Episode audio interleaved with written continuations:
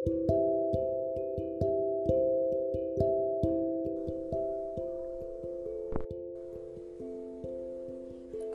and until you will not raise voice for your own right, nobody is going to give you respect.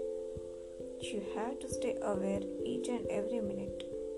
You have to observe what's going on your mind, what's going on your surrounding.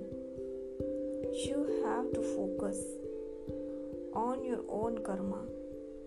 Remember the thought, the action which you are going to add that will only come later as a fruit, as a story of yours, as a result.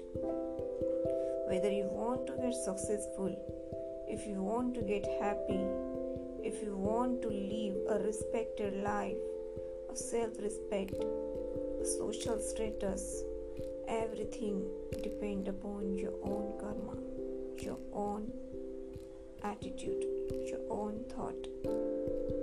So now it's your responsibility, it's your choice. Which karma are you going to select? Which thought are you going to select? thank you